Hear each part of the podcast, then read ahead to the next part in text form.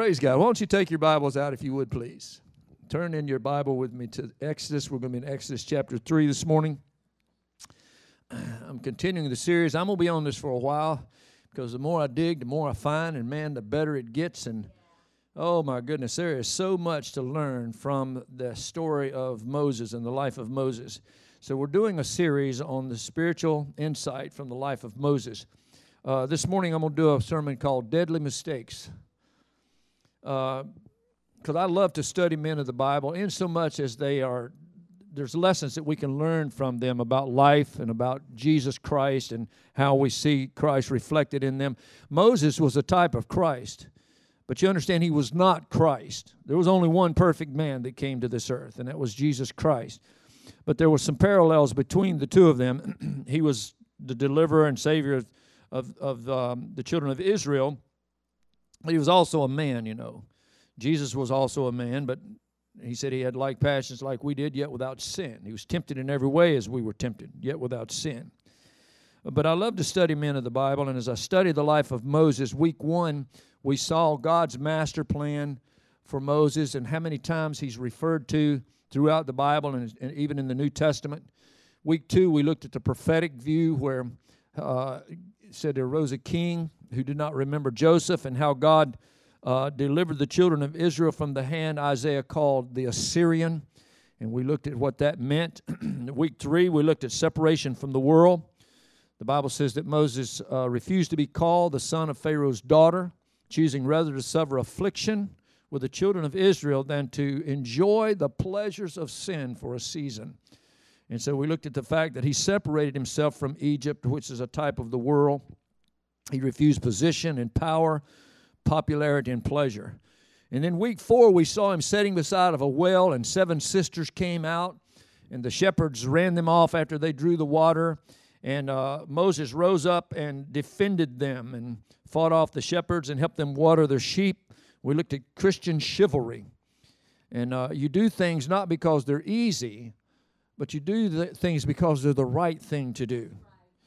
And um, when you do and you stand up and take action for God, God will always help you. And uh, He tells you that there's more of us than there are of them. When we're with God, we're never outnumbered. Amen. And so we stand in the in the in the power, and we're strong in the power of the Lord and the power of His might. And then last week we looked at the irrevocable call of God. Romans 11 29, it said, The gifts and callings of God are without repentance or they're irrevocable. And how that God actually called Moses 40 years, when he was 40 years old, uh, when it came into his heart to visit his people. And he went out and he saw an Egyptian beating a Hebrew. He killed the Egyptian. The next day he saw two Hebrews fighting and he tried to break them up and they shoved him away and said, Who made you a ruler and a judge over us? Are you going to kill me like you did the Egyptian yesterday? And so he ran for his life, and um, we find him in the wilderness 40 years later. So he's 80 years old at this time, and we see him standing before the burning bush, and uh, and God began to spe- uh, specify what the call was. But you understand, the call happened 40 years earlier, and that call is irrevocable. Once you have a call in your life, it's irrevocable. But I pointed out sadly that a lot of people have a call, but they will not go. And when they will not go, God has to send a substitute because Moses began to make excuses. He made five excuses. And uh, finally, God became angry and said, All right, I'll send Aaron, your brother, and he'll speak for you, but I'm going to speak to you and you tell him what I said. And so a lot of times we have a substitute. You remember when Jesus was walking into the city and, and they were laying the palm branches and their coats before him and they were saying, Hosanna, blessed is he who comes in the name of the Lord. And the Pharisees tell, said, Tell your disciples to stop saying that. And Jesus said, If they don't cry out and, and say that, the stones will cry out. Now, brother, I don't know about you, but I, uh, uh, God has a call on every person in here. He's got a call on my life, and I don't want some rock taking my place. Amen. I want to stand up and be counted for God. Now, today we're going to look at the importance of leading by example. It's not good enough just to say something. We need to lead by example. Show me your faith. Uh, James talks about that. He says, Your faith that has no works is not really faith, it's dead. He said, Show me your faith without your works. I will show you my faith by my works, because faith without works is dead. So we're going to look at leading by example. Now, I heard a story about a, a real mild mannered man, and he was tired of his wife bossing him around.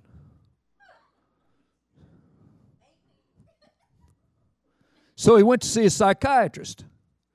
This counselor said, Well, all you need is some self esteem. So he gave him a book on being assertive. And so he thought, Man, I finally got the answer. He started reading the book and he finished the book before he got home. And when he got home, he pulled up in the driveway. Man, he got out of the car. He was a new man. Shut the door in his car. He marched up in the house. He pointed his finger at his wife. He said, From now on, I want you to know that I am the man in this house. My word is the law. He said, I want you to get in there and prepare me a gourmet meal. And when you get through finishing, I get through my meal, I expect a delicious dessert afterwards. And after that, you're going to go in there and draw me a bath so I can relax. And when I finish my bath, guess who's going to dress me and comb my hair? She looked at him and said, The funeral director.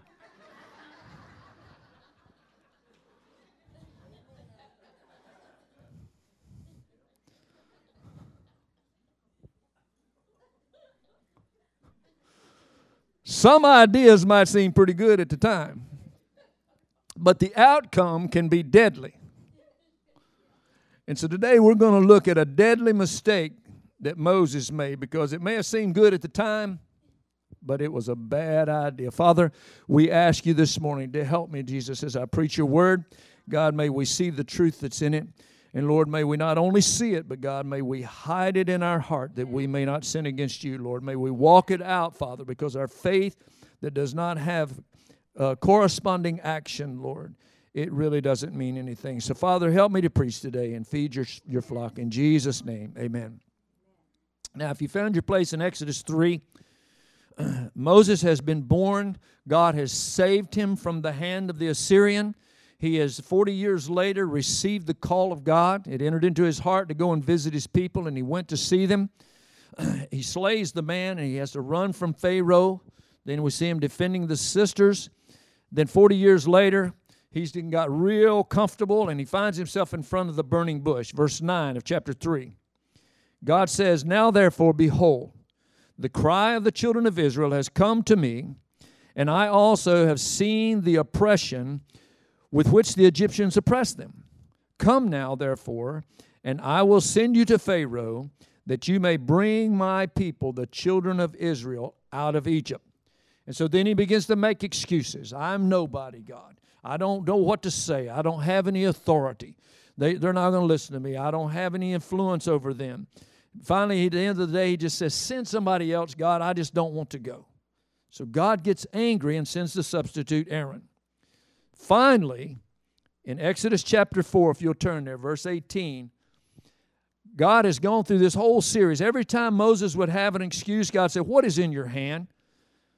And he's holding the staff in his hand. He said, Throw it on the ground. He throws it on the ground and it turns into a serpent. Tells him to take it back up. He picks it up. Says, Stick your hand in your bosom. And isn't that a picture of when we reach inside of us, there's nothing good in there? He says, Pull it back out. And what did he see? It was nothing but dying flesh. Because, brother, there's nothing inside of us that's good. Amen? It's a picture of what's inside. And it says, stick it back in. When God touches what's inside, He makes it clean and pure and holy again. And then He tells him, take the water and pour it on the dry ground, and it turned into blood. So He's gone through all of this, and finally Moses gets it. And so he's underway in verse 18.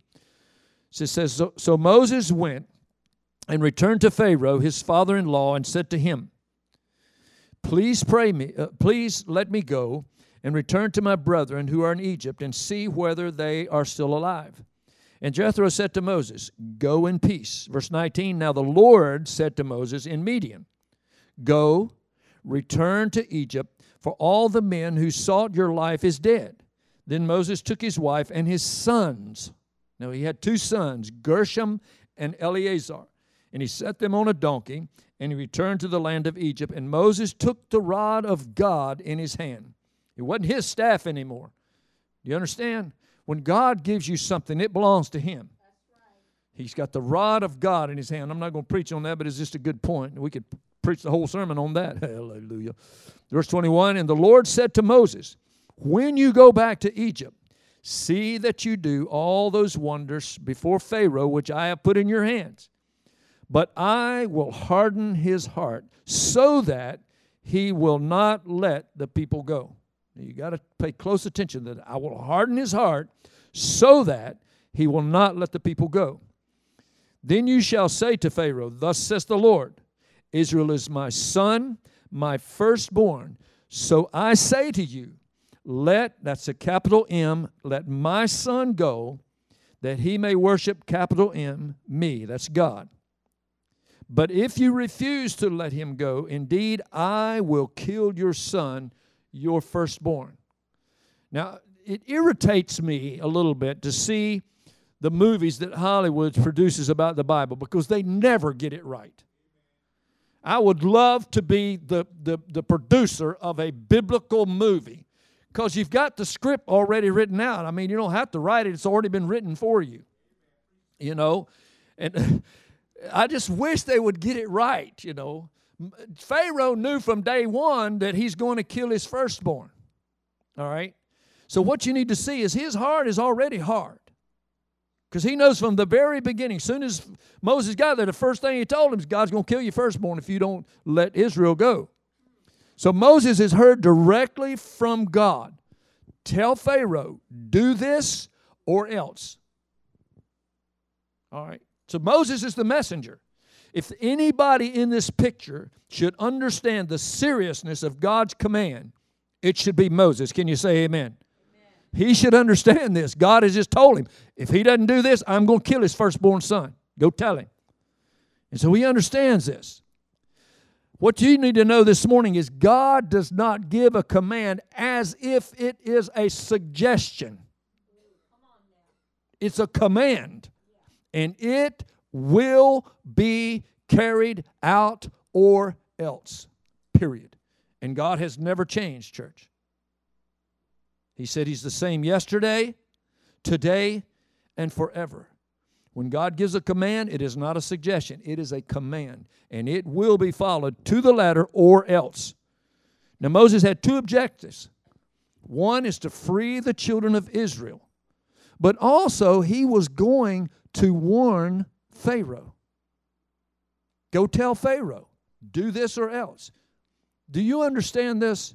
Pharaoh could have followed the constru- instructions of God. He could have followed God's instructions. God is merciful, He's gracious, He's loving, He's compassionate.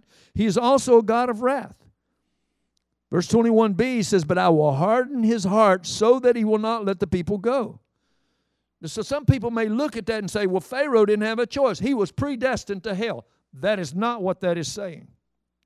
Pharaoh's heart was already hard.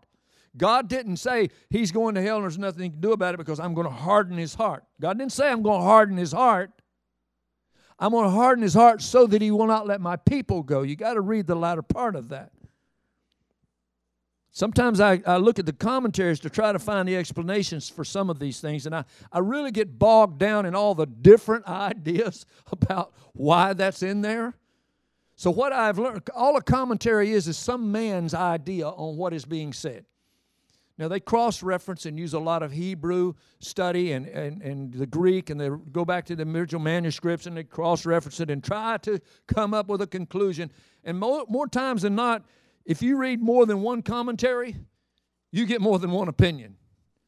And so t- sometimes when I do that, I kind of get bogged down with the explanation. So when I do that, I just go to God and say, Lord, there's got to be a message here. Can you show me? I mean, this guy, this is his opinion. I got an opinion too. And this is what I concluded enough pain, church, will change anybody's mind. If you're suffering enough, you will finally give in. You'll cave in. Pharaoh could have caved in because of all the plagues and still not acknowledged who was behind it all. If God sent all the plagues and, and the curses and the Nile turning into blood and the frogs and the lice and the cattle dying with plagues and all of that, he could have finally said, All right, enough. Just go. and just said it was coincidence and never acknowledged that it was God. In Exodus chapter 5, verse 1, the next chapter, we see the very first encounter with Pharaoh. Verse 1, it says, After Moses and Aaron went into Pharaoh, they said, Thus saith the Lord God of Israel, Let my people go, that they may hold a feast to me in the wilderness. And Pharaoh said, Now this shows his heart. God didn't do this. This is what's in his heart. Who is the Lord that I should obey his voice to let Israel go? I do not know the Lord, nor will I let Israel go. You see, the condition of his heart was already hardened but it was not hardened beyond the point of yielding if there was enough pain. But as a result of the hardened heart of Pharaoh, this is the part that the, commentaries, and I think a lot of people miss. Many of the Egyptians followed the, G, the Jews out of Egypt. There was an estimated 20,000 Egyptians that followed God because of this. Because at one point, even Pharaoh's magicians said, in verse 8, chapter 8, verse 19, look at this. It said, Then the magician said to Pharaoh, This is the finger of capital G O D. This is the finger of God, the Hebrew God, that's doing this. But Pharaoh's heart grew hard, and he did not heed them, just as the Lord had said. So this is this is the deal. God hardened the heart of Pharaoh so that he would not let them go, so that they would at some point all acknowledge this is not coincidence, this is the hand of God doing this. And as a result, 20,000 Egyptians followed God. And I, I begin to see for the first time in studying this that this was, this was God's way of being merciful to the Egyptian people. See, every every command that God has, that when it's not followed and, and his wrath comes as a result of that, it can all be wiped away with this very one underlying condition unless they repent. Pharaoh could have repented at any time and had God's favor on his life. He was not predestined to go to hell. His heart was hard, but God hardened the heart of a hard hearted man, if that makes sense. So that no matter what happens, he's not going to give in to the pain. He's going to stay his ground. I will not relent. I will not yield. And through that, God showed his mercy. Because God knew Pharaoh would not repent, he made sure that he would not relent. So he acknowledged that it was God at, work. There was over 3 million, I, looked it up, there was 600,000 soldiers fighting age that came out of Egypt. 400,000 estimated wives, which made about 2 million. Uh, there was about 2 million after you give them five children each, is an average of five children each. 45,000 Levites, 33,000 of them probably had wives with their children, was 165,000. Over 3 million people came out of Egypt. 20,000 of which were Egyptians because of the grace and mercy of God. He's looking down. This man's heart is already hard. He's going to hell. I didn't send him there. He has a choice. He can repent, but he's not going to repent because his hard heart is hard. So I'm going to make his heart even harder so that his people will see that it is my hand doing this and they will follow me. Do you see God's grace and his mercy in that? Because I've looked at it before, it's like, well, why didn't he give Pharaoh an option, a chance? He did. And he would have. Now, Moses is setting out to do the right thing, but he makes a deadly mistake. Because he knows the seriousness of God's command. Verse 23, let's read it again. So I say to you, let my son go, that my servants, uh, that they may serve me. But if he refuses to let him go, indeed I will kill your son, your firstborn. So here's Moses, and he's heard this command from God Go tell Pharaoh, do this or else. And so he starts out, and he's about to do something that God is not going to accept. He's going to lead by words. He's going to lead by signs and wonders. He's got the stick. He can throw it down. It's going to turn into a snake. He, he can make leprosy appear. He can pour water out and it turns into blood. So he's going to lead with the words, he's going to lead with signs and wonders, but he's not going to lead by personal action. It's a deadly mistake. Chapter 4, verse 23. Look at it with me. Verse 24, I'm sorry. Moses sets out. It says, And it came to pass on the way at the encampment that the Lord met him and sought to kill him. Moses has got the command of God. Go tell Pharaoh, let my people go. They're my firstborn son. If you don't let them go, I'm going to kill your firstborn son. Moses said, Yes, sir. He starts out and then he, he's halfway there somewhere and he sets up a camp. And God shows up and says, Moses, I'm going to kill you. You say, My Lord, what did Moses do? God has spent 80 years preparing this man for this moment. And now he's ticked God off to the point God's getting ready to kill him. Verse 25 Then his wife, Zipporah, took a sharp stone and cut off the foreskin of her son, that would be Gershom, the oldest one, and cast it at Moses' feet and said, Surely you are a husband of blood to me. So he, that's a capital H, let him, little h, go. That's God, let Moses go. Then she said, You are a husband of blood because of the circumcision. You say, My goodness, what in the world is happening? Moses is getting ready to do the signs and the wonders and preach the words, but he hasn't taken the personal action that is required. He's about to deliver the command of God to Pharaoh while disobeying a very basic Jewish command himself. Because he is a Jew, the descendant of Abraham. His wife is the descendant of Abraham, not a Jew, but still the descendant of Abraham. Abraham received in Genesis, if you look there in 17, verses 9 through 14, a command from God. God said to Abraham, now, this is the father of both Zipporah and Moses. They're descendants of Abraham. He says, As for you, you shall keep my covenant, you and your descendants after you throughout their generation. This would have meant Ishmael and all of his children. It, have, it would have meant Isaac, the son of Sarah, and it would have meant the sons of uh, Keturah his third wife, of which Zipporah was a descendant of that bloodline. All your descendants. This is my covenant, which you shall keep between me and you and your descendants after you.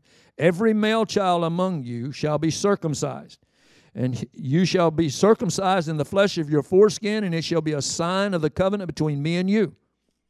He who is eight days old among you, and it's interesting to note some of you are studying med- medicine right now. We've got quite a few people going through nursing school. Check this out for me. Because I've been told that on the eighth day of a baby's life, their blood will congeal on that particular day more than any other time in their life. There's a reason for this. On the eighth day, you will circumcise the male child in, in your generations, he who is born in your house or bought with money from any foreigner who is not your descendant. He who is born in your house or he who is bought with your money must be circumcised. And my covenant shall be in your flesh for an everlasting covenant. And the uncircumcised male child who is not circumcised in the flesh of his foreskin, that person shall be cut off from his people. He has broken my covenant. In other words, I'm going to kill him. Now, Moses knew this. But he, for whatever reason, and not the commentaries, they go all over the place, why he had not circumcised his son. The point is, he didn't do it. He's going to go tell somebody else what to do, but not do it himself. Are you hearing me, church? It's one thing to say something, but does your actions line up with your words? God's command is not a suggestion. It is a command and it will be carried out or else. God is merciful, He's gracious, He's loving and compassionate. But let me tell you something He is a loving father, but He is not an indulgent parent. Church, it doesn't do us any favor for God to wink at our sin. Eli had two sons. They were both pr- priests. They were stealing money out of the treasury. They were f- stealing the meat that was offered as sacrifice. They were seducing women in the church. And Eli wouldn't do anything about it. He was an indulgent father.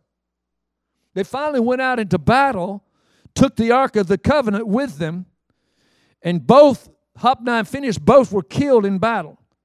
And the Ark of the Covenant was taken by the Philistines. They came back and told Eli, both your sons are dead. Because daddy wouldn't do anything about it. Are you hearing me, church? He was an indulgent parent. You don't do anybody a favor by allowing sin and you don't do something. As a pastor, I would not be doing you a favor by looking the other way when I see there's something in your life that needs correcting. If I love you, Jesus, the Bible says, if you're a child of God, He chastens His children. If He does not chasten you, you are a bastard. You don't belong to Him. He chastens His children. Why? Because He's not doing you a favor by not chastening you. He chastens you to correct you so that you can live in holiness. And God is not an indulgent parent, His commands are serious. And He will bring justice. His commands will be carried out or else. So Moses has been called. He's seen and heard from God in the burning bush. He's thrown the rod down. He's seen it turn into a serpent. He's seen the leprosy. He's seen the water turn into blood. Church, we could compare ourselves to that in many ways. We've seen God move in our life, we've seen His power, we've heard His voice, we've felt His touch. But I can tell you something, church, there is no experience. Everybody say experience. There's no experience that you can have that will compensate for personal holiness. God will not wink at our sin. He tells us in Hebrews 12 14, pursue peace with all people and holiness, without which no man shall see the Lord. Matthew 7 21, not everyone that saith to me, Lord, Lord, shall enter the kingdom of heaven, but he that does the will of my Father which is in heaven. In other words, he follows the commands. Many will say to me in that day, Lord, Lord, have we not prophesied in thy name and cast out devils in thy name? Done many mighty works. I threw the stick down, it turned to a snake, I taught a leper, poured out the blood. I've done all of that, but I was a worker of iniquity. Jesus will say, Depart from me, you workers of iniquity. I never knew you. Can't do both. God give us a command be ye holy, for I am holy. Moses was a spiritual leader, what made this worse. And he's about to compromise. He's about to compromise. God could not have judged the children of Israel later on. Every time they would drift, they would start worshiping other gods, God would send in plagues and he would discipline them. Not because he's trying to beat them up. All discipline is for restoration. Do you understand that? Yeah. If you're beating up on your kids just because you like to beat up on your kids, you're wrong. Amen? Amen. Why do you discipline your children? And I hope, parents, that you obey God's word because I think He knows a little bit more about how to raise kids than we do. Man, I could go off. That's a soapbox on my because I see so much of it, it turns my stomach. Kids are out of control. You're trying to negotiate with a child. No, I got something right here that negotiates with children. Brother, they get it too, brother.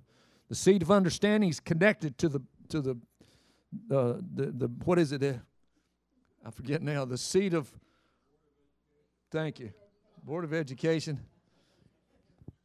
Connected to the I forget now. I used to say it, but there's a connection between the brain and the butt. That's what I'm trying to say. And it works, brother. Solomon said that. If thou beatest thy son with a rod, he shall not surely die. When you discipline your child, you save their soul from hell. An undisciplined child brings shame to its mother. If you love your son, you love your child, you're going to discipline them. But you do that to restore them, to correct them, to help them. Because I'm going to tell you something, church, while I'm on it, I may as well go here. You tell them, and they'll get it. When you spank their little bottom, I'm not talking about child abuse, you don't understand. My brain works faster than my mouth can sometimes. You understand what I'm saying, right? If they don't get it from you, they will get it from that man with a black robe with that wooden gavel in his hand. I promise you. Only it involves handcuffs and steel bars when it gets to that point. But they are going to do what they're told. There are laws in the land, and they will be followed or else. Moses brought all that about. You understand? And he knows this, but he himself has negated doing what is right. And it's not a sin that he necessarily committed, it's something that he, he didn't do. It was a sin of omission. He's a spiritual leader and he's about to compromise. I see this as a big problem in some churches today. What's going on in churches, and it seems to be maybe it's always happened. I don't know. Maybe it's because we are a world of information now. We know about it when, as soon as it happens, and certainly the news media, they want to rush in anytime a pastor does something because leaders, not just pastors, bishops, whatever you want to title them, they're held at a higher level. There, there is a great, Mike was talking about this the other day, there's a higher expectation for leaders. Some rightly, uh, uh, it, some rightly, uh, what's the word? Yeah, you expect it, and some kind of not really. It's un- unrealistic expectations. All right. Nevertheless, there are the leaders are held to a higher standard. And we're seeing more and more people falling in the pulpit, especially to sexual immorality. We're seeing it's like rampant. It's as if the rules don't apply to me. But church, I, I, I submit to you, we see that because the leaderships are they're so visible. But if that's going on in the pulpit, what's going on in the pew? Come on, somebody. Yeah, we don't hear about that. But the command of God is not a suggestion in the pulpit or in the pew. It is a command, and it will be followed or else.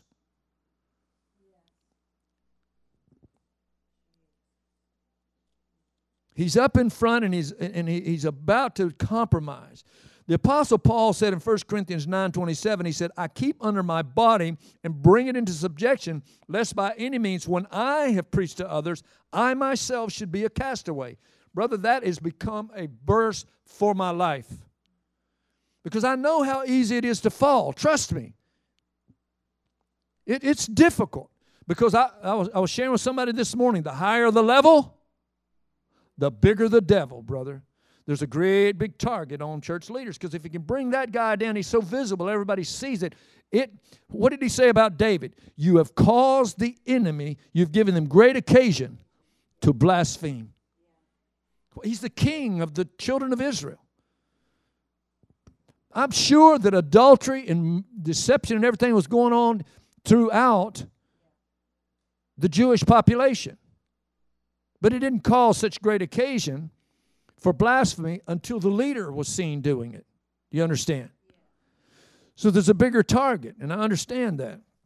But uh, and I, and I, I don't think it's dealt with harshly enough in the church world today. And I may be wrong, but I believe that a church leader that falls moral failure should never step back in the pulpit again. That's my personal opinion. God help me if I ever did that, I would go sell cars or something, but I would never set foot back in the pulpit again. I don't think it's right. I think you have forfeited that sacred trust. Because, I mean, you people trust me. And I carry a, a, that's a weighty thing, and it's, it's serious to me. I would not want to pre- betray your trust. If I did, God help me that I would never. I'm not going to say, because the Bible says, be careful when you think you stand, lest you fall. All right? I know that it's, it's possible a moment of weakness, the right place, the right situation, everything, you can cross the line. And I'm not trying to judge men that have done that. Some of them, it's been just, it didn't, they didn't see it coming, it blindsided them, and it happened. Some of them, they strategized and planned it, it was in their heart. They were wicked, perverse minded people. God deals with that. All I know that is, is wrong. And when it happens, I just don't believe I, you restore them to fellowship, but not leadership. I like the way Chuck Swindoll put it. He said it only takes one pin to bust a balloon. And, brother, that's a balloon. And sexual immorality busts that. And to try to fix that to me in my mind is like put, trying to put that balloon back together again and put the same air inside of it. Can't do it. Maybe I'm a little harsh on that, but maybe I'm that harsh so it keeps me in line. You know what I'm saying? Because this is it. If you can lower the expectation of the leader, it is much more comfortable for the followers to compromise. We don't have high expectations of him because if we hold him up there, then we got to keep ourselves straighter, you know. No, uh-uh, that's the wrong way to do it. I, I expect you to hold me accountable because I'm going to hold you accountable. Amen. We need to hold each other accountable. Boy, it's awful quiet here. I wish somebody help me out here. Timothy said this. Paul wrote to Timothy in 1 Timothy chapter 5. Let the elder that rules well be counted worthy of double honor, especially they who labor in the word and doctrine. For the scripture saith, Thou shalt not muzzle the ox that treads out the corn, and the laborer is worthy of his reward. You should give double honor to a man who's, who's laboring in the word. But with that comes a, a big responsibility. There is a higher standard. In Hebrews 13, he says, Those that watch for your souls, they must give an account. Moses was held at a higher standard. He's getting ready to be the leader of the whole nation of Israel. You can't be compromising Moses. You're held to a higher standard. You got to do this right. James said this, My brethren, let not many of you become teachers, knowing that you shall receive a stricter judgment. You are held to a higher standard because you're going to be judged on a higher standard. This is serious stuff, church. And, and I, I'm afraid that people don't take it seriously anymore. How in God's name, I just can't imagine this. A man could get out of a bed of adultery and step back in the pulpit. I, first of all, I figure I'd die with a heart attack in the act itself anyway. and to step in the pulpit, a bolt of lightning would hit me for sure. If Jeannie didn't shoot me first, right? She'd be like that. I know who's going to dress you and give, comb your hair, boy. the Undertaker. hey, man, she's proficient with a 38 special, too, man. I've seen her. One day we, I had a little 22 revival. She had a 38 special. And uh, I set a tin can up on the fence out behind the house. I said, All right, let's see what you got. And she said, Pow! And shot that tin can right off of the fence post. So I was going to show her how good I was. I set it in way, so I just got the round of it. I pulled my 22 out and missed it six times. so I know who's going to win in that gunfight.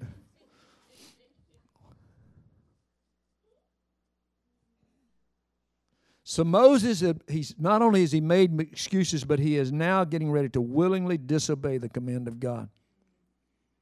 And God's judgment is going to be quick and it's going to be severe. Moses met him at the camp and says, I'm going to kill you, Moses. I'm going to kill you. Now, brother, when God says he's going to kill you, you're in trouble, brother. You are one dead duck, brother. You're toast. You're burnt, burnt bacon, brother. But the good news is when God saw the blood, because of an intercessor. How many of you love intercessors? Amen. Zipporah, she took the knife. Actually, it was a flint stone. Because actually, in their ceremonials, they would they wouldn't use metal; they would use flint because flint stone is actually a cleaner cut than knife. Am I right, Bernie? Bernie Smith knows how to knap flint. He like arrowheads. And if you get the right flint and you knap it, it's like a serrated edged knife and it's like a razor blade, brother. This thing is sharp. And she took a flint stone and she circumcised their oldest son. Now, I don't know how old this boy was, but that's painful, I'm sure. Amen, brother. Hey,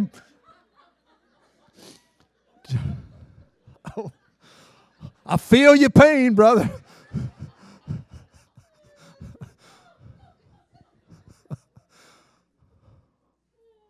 Abraham was 90 years old when this happened. Talk about the faith. The Bible says that he was he believed God and was counted him to righteous. I guess so.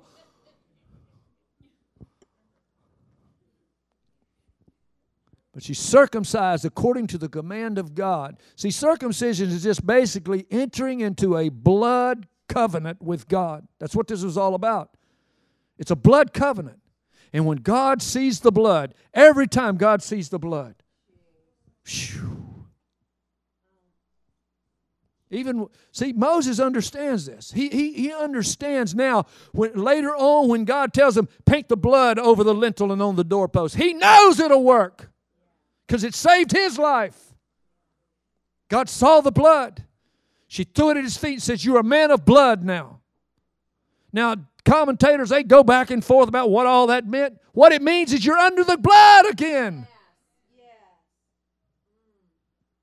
You're under the blood. Aren't you glad you're under the blood this morning? Because we mess up now, we do. Sin just seems, means missing the mark. Everybody in here missed the mark this week. But when God looks down, instead of saying, I'm going to kill you, he sees the blood. So he, Moses understands this. He understands what intercession is. When God says, Moses, get back, I'm killing them all. I'm going to start over with you. Moses went before God and interceded for the people. And the Bible says God repented. He changed his mind. I many you know God can change his mind? He's sovereign. He can do anything he wants to do. He could get tired of this whole thing tomorrow and says, I'm done with humanity. Just going to be me and you, Jesus. I'm tired of messing with that bunch. He could do that. Some people say he couldn't because he can't go against his own word and he's already prophesied what he's going to do. But He's sovereign. He can do anything he wants to in my book.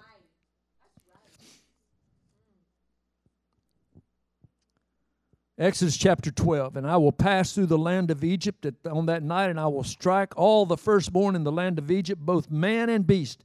And against all the gods of Egypt I will execute judgment. I am the Lord. Now the blood shall be as a sign for you, you on your houses where you are. And when I see the blood, I will pass over you, and the plague shall not be on you to destroy you when I strike the land of Egypt. Thank you for the blood, Jesus. Romans chapter 5, 8, and 9. For God commended his love towards us, and that while we were yet sinners, Christ died for us. Much more then, being now justified by his blood, we shall be saved from wrath through him. Church, I'm going to conclude with this, and we're going to go eat some hot dogs or fried chicken or whatever we got back there. It's a serious thing to ignore the command of God. Because it's not a suggestion, it is a command, and it will be carried out or else. But when you've missed the mark, or even when you deliberately sin, even Pharaoh could have repented. Lest you repent, It is not a small thing to ignore the command of God, it is a serious thing. But if you do, thank God there is blood. I thank Him for His mercy. It's the only thing that will turn back the wrath of God is the blood. And in that picture, I mean, here's Moses, man, he he knows better. How many of us know you can stand to your feet if you would please? Stand with me, please. How many of us know better And sometimes we do things and we just commit sin. The Bible says, To him that knoweth to do good and do it not, to him it's a sin. That's the sin of omission. I didn't really commit a sin, but I didn't do what I was supposed to. And that was a sin. And, church, I've dedicated my life to telling people what God has to say about his his commands and his his rites and his rituals and all of the the attributes of God and his nature. because I believe with all of my heart that this is a serious matter. And if we get this wrong, there is no trying to get it right the next time because there is no next time. It's for all eternity. People are going to die and go to hell for eternity because they have sin in their life and they won't do anything about it. Whether they commit that sin or whether they just omit to do what's right. Because God says that He will not be mocked. What does that mean? Disrespect to God, being disrespectful.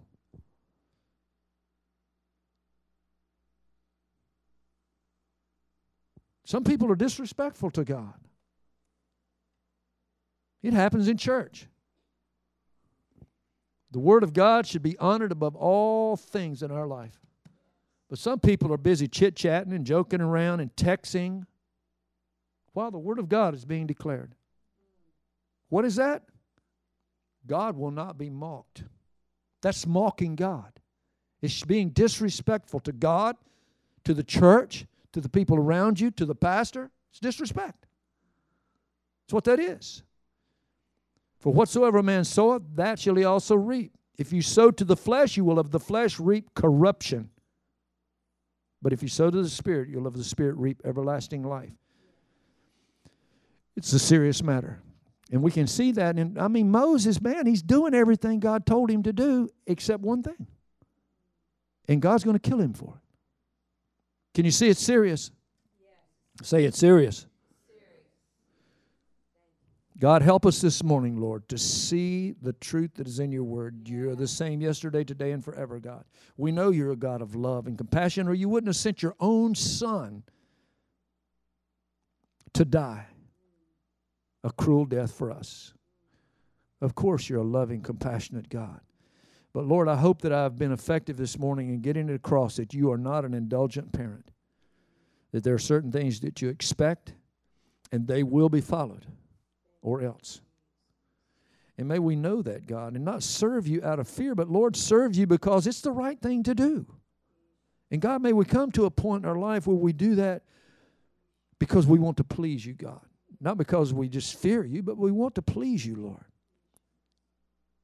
So, Father, I pray for every person this morning under the sound of my voice, Lord, whether they're here in the sanctuary or, God, whether they're hearing this over the internet or, God, someone's giving them a recording. Lord, there's a lot of people, God, they're living a life of compromise. And I fear that they're in the place of Moses. They're walking on some dangerous ground, Lord. But Lord, I pray this morning that we can just intercede for them. Father, you said if you see a brother sin a sin that is not a sin unto death, pray for him. So, God, we intercede this morning for those that are living a life of compromise, Lord. May they get their heart right with you, God. Repent of their sin, Lord. May they plead the blood over their life, God. May they just apply the blood to their heart so that it'll turn away your wrath. In Jesus' name. Before we leave this morning, I just want to ask you if you're here this morning and you've never trusted Jesus as your Savior, I don't want you to walk out of here and say, That pastor didn't give me a chance to be saved this morning. If you don't know Jesus today, you can come to Christ by simply acknowledging that you're lost and you need Jesus as your Savior. The Bible says He will save those, even those that call upon His name. As many as believed on Him, to them gave He power to be the sons of God, even those that call upon His name, He said. So this morning, if that's you, I want you to catch me or somebody in this church before you leave here today and said, I want to become a Christian today. I'm not going to pressure you or browbeat you. That's something you need to do. It's between you and God. If you really mean it, then you'll take the initiative to do it yourself. I'm not going to try to push emotional buttons to get you to do something. It wouldn't mean anything anyway. Make it real. Let's let's be real, all right? Father, we thank you for our time together this morning. God, I thank you for your word. I thank you that we have a place where we can come and worship you. God, I thank you we have a place where we can come and be instructed in your word. God, I thank you we have a place where we can come and fellowship, Lord, and encourage each other, Father said in the first church they, they went from house to house breaking bread and fellowshipping, Lord. And God, we've set aside the third Sunday of each month, Lord, just for that, Lord. Our Acts 2 meal is for that reason, Lord, that we can break bread together in fellowship. Lord, we thank you that you have blessed us in our time of worship. You've blessed us in our time of instruction. We ask you now, God, that you bless us in our time of fellowship, Lord. As we break bread together, I thank you for the food that's prepared. I ask God that you would sanctify, make it wholesome, nourishing, clean, Father God, that it would build strength in our body, Lord. We give you the praise for it, Lord. For it's from you that all abundance flows, Lord, and we are truly abundantly blessed here in America. Thank you for our food today, God. In Jesus' name, amen. Amen. God bless you, church. Thank you for listening to this message. We hope you are blessed and encouraged by it. Central Virginia Assembly of God is located on 5052 Cross County Road, Mineral, Virginia 23117. If you would like more information about the church, visit us at centralvaag.org or call 804 514 2413. We would love to hear from you. God bless.